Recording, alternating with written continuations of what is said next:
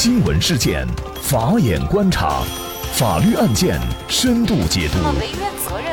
传播法治理念，解答法律难题，请听个案说法。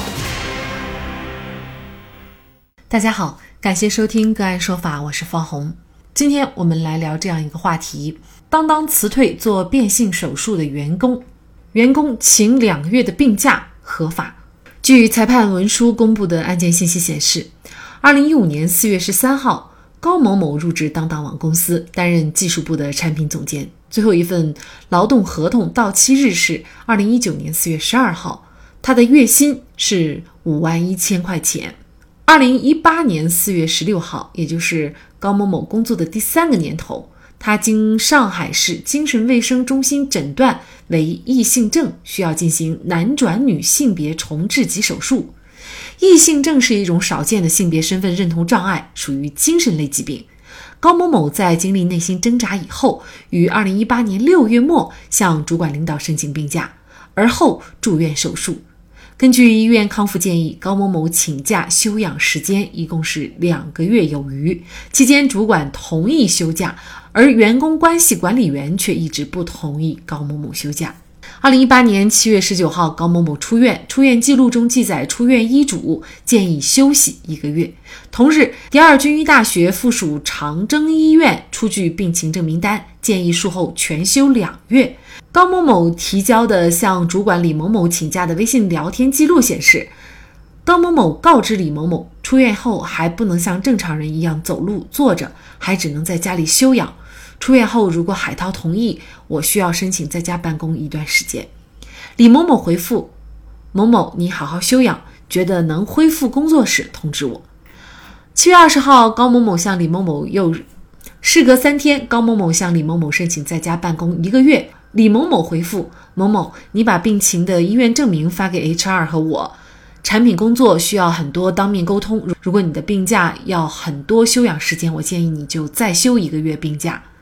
同年九月，当当网以高某某旷工为由解除了和高某某的劳动合同通知书。同年十一月，高某某申请仲裁，仲裁委裁决双方于二零一八年九月六号起继续履行劳动合同。当当网不服，到法院起诉，并提交了相关证据。当当网表示，高某某的工作岗位具有不可替代性和唯一性。高某某离岗时间较长，身体原因不能适应当当网公司的工作强度。当当网在二零一九年七月二十二号向高某某发送的函件中提及了精神病人发作、其他员工恐惧、不安和伦理尴尬、如厕问题等内容。高某某据此主张受到了当当网公司的就业歧视。作为劳动者，是否有权按照医生的建议休病假的时间来休病假呢？就这相关的法律问题，今天我们就邀请北京众在诚律师事务所合伙人马红雪律师和我们一起来聊一下。马律师您好，哎，你好，主持人。嗯，非常感谢马律师。员工他有没有权利按照医生建议，呃，休病假的这个时间来休病假呢？还是说，因为担心丢了工作，就是有些时候呢，呃，无论医生怎么建议，我还是强挺着坚持在这个工作岗位上，因为这种情况也很多哈。因为我认为呢，就是员工呢是可以在医生的这个建议下去休这个病假，但是呢，这个病假呢，在劳动法上规定呢，就是不是说病假是没有期限的，病假呢是在劳动法是有期限的。呃，企业的职工因患病或者非因工伤。需要停止工作进行医疗期的，根据本人实际工作年限和在本单位的工作年限，给予三个月到二十四个月的这个医疗期。然后呢，实际工作年限是十年以下的，在本单位工作年限五年以下的这个是三个月，五年以上的为六个月，而实际工作年限是十年以上的，在本单位的工作年限是五年以下的为六个月。五年以上、十年以下的为九个月，十年以上、十五年以下的为十二个月，十五年以上、二十年以下的为十八个月，二十年以上的为二十四个月。只要在这个期限的规定范围之内，员工呢是都可以享受医疗期的待遇的，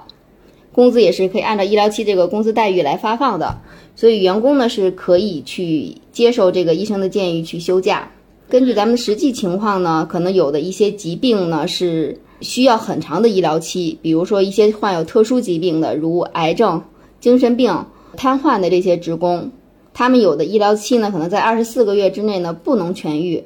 这样的情况下呢，可以经企业和劳动部的批准，可以适当的延长医疗期的。如果说医疗期过后，那么单位可以考虑，如果说是员工的疾病，就是不能再从事工作了。劳动工作了，可以去这个申请鉴定是否可以提前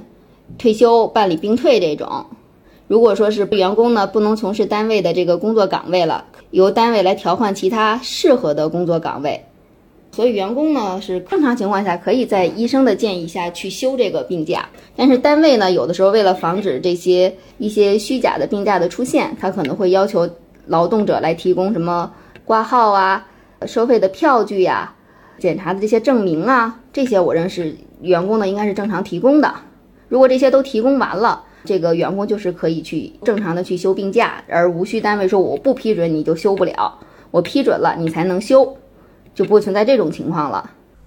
嗯，那刚才您所说的这个这个三到二十四个月的医疗期，它的前提就是一个是符合他职工就业的年限，另外一方面呢，就是也确确实实是要有医生的实际的这种真实的建议，就是他也确实是生了这样的比较严重的疾病需要休养，然后医生也有这样的建议，这样才可以进行一个合法的去休病假，是吗？呃，符合法律的规定。你刚才是说他的实际工作年限现在是咱们不知道。我说的实际工作年限十年以下呢，不是说他在本单位的工作年限，他可能会把所有的工作年限是加起来。如果他的实际工作年限加起来，比如说他是十年以下，然后呢，他在这个当当网工作年限呢是五年以下的，那么他的这个医疗期是三个月。如果他的实际工作年限，比如说就是所有的单位的工作年限加起来是十年以上。而他在本单位的工作年限呢是五年以下，他是六个月的医疗期。但是这个案件当中呢，如果是两个月的病假的话呢，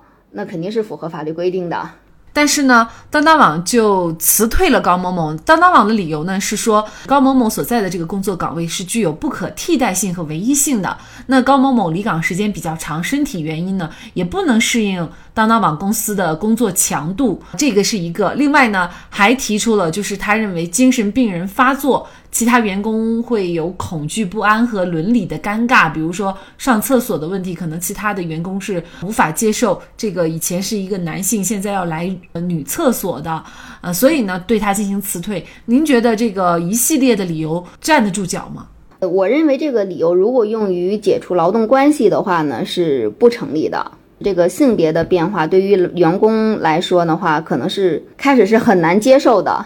当当网在这个判决书上所陈述的这个意见，就是说员工会出现恐惧不安、伦理，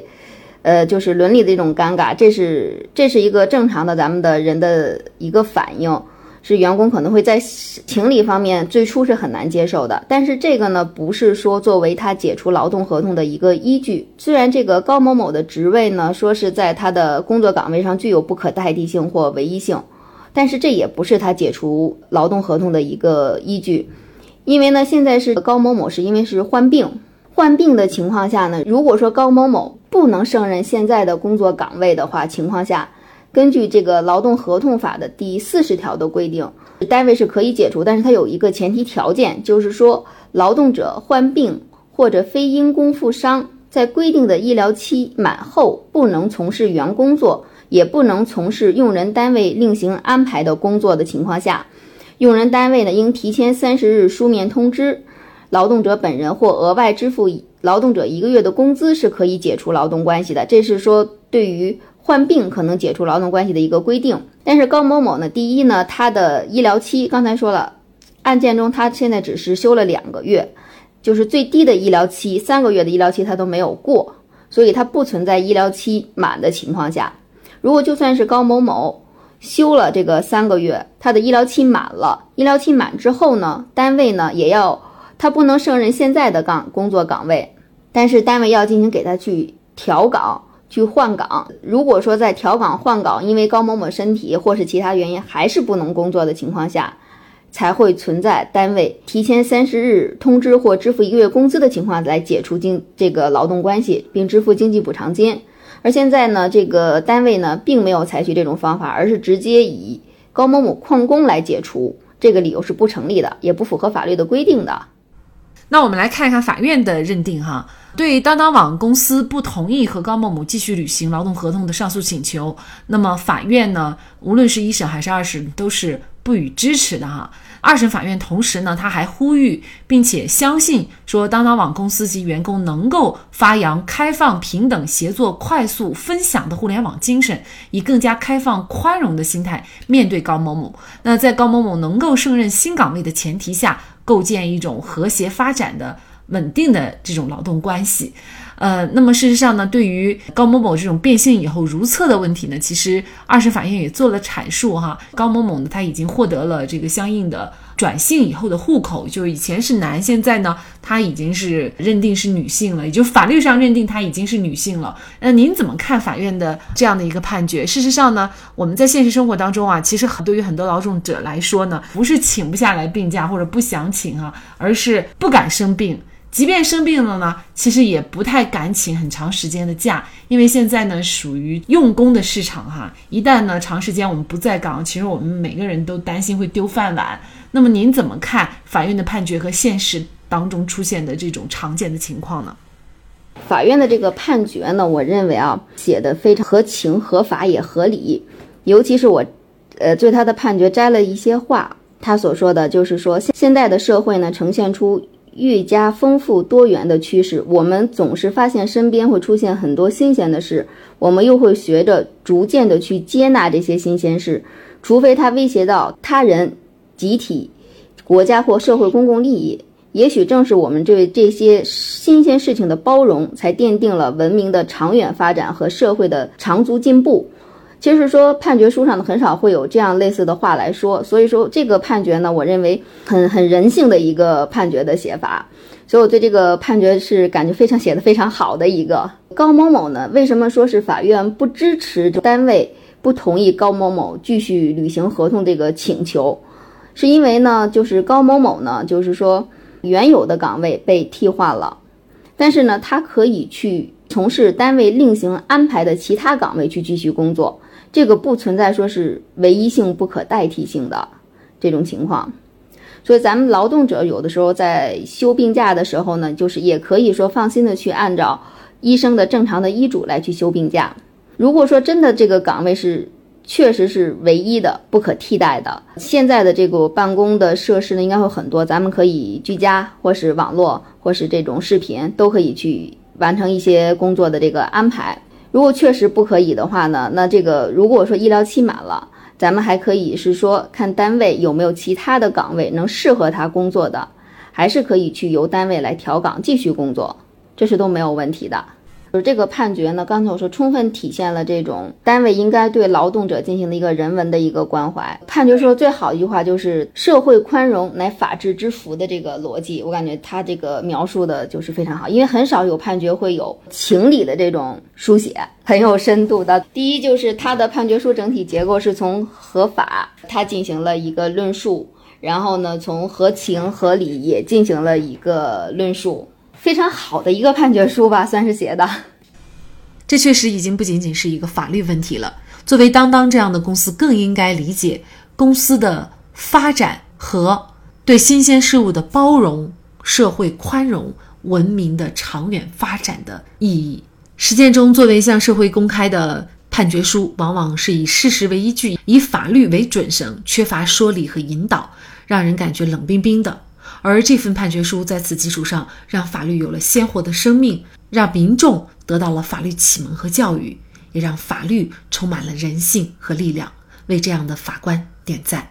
在这里再一次感谢北京众在诚律师事务所合伙人马红雪律师。那么，大家如果想获得我们节目的图文资料，欢迎您关注“个案说法”的微信公众号，在历史消息当中就可以找到这期节目的全部图文资料。那么，大家在生活工作当中遇到一些法律问题呢，也欢迎大家向我们进行咨询。您可以添加幺五九七四八二七四六七这部手机号码的微信号，就可以找到我们。他们都非常的资深、专业和负责人。感谢您的收听，我们下期节目再见。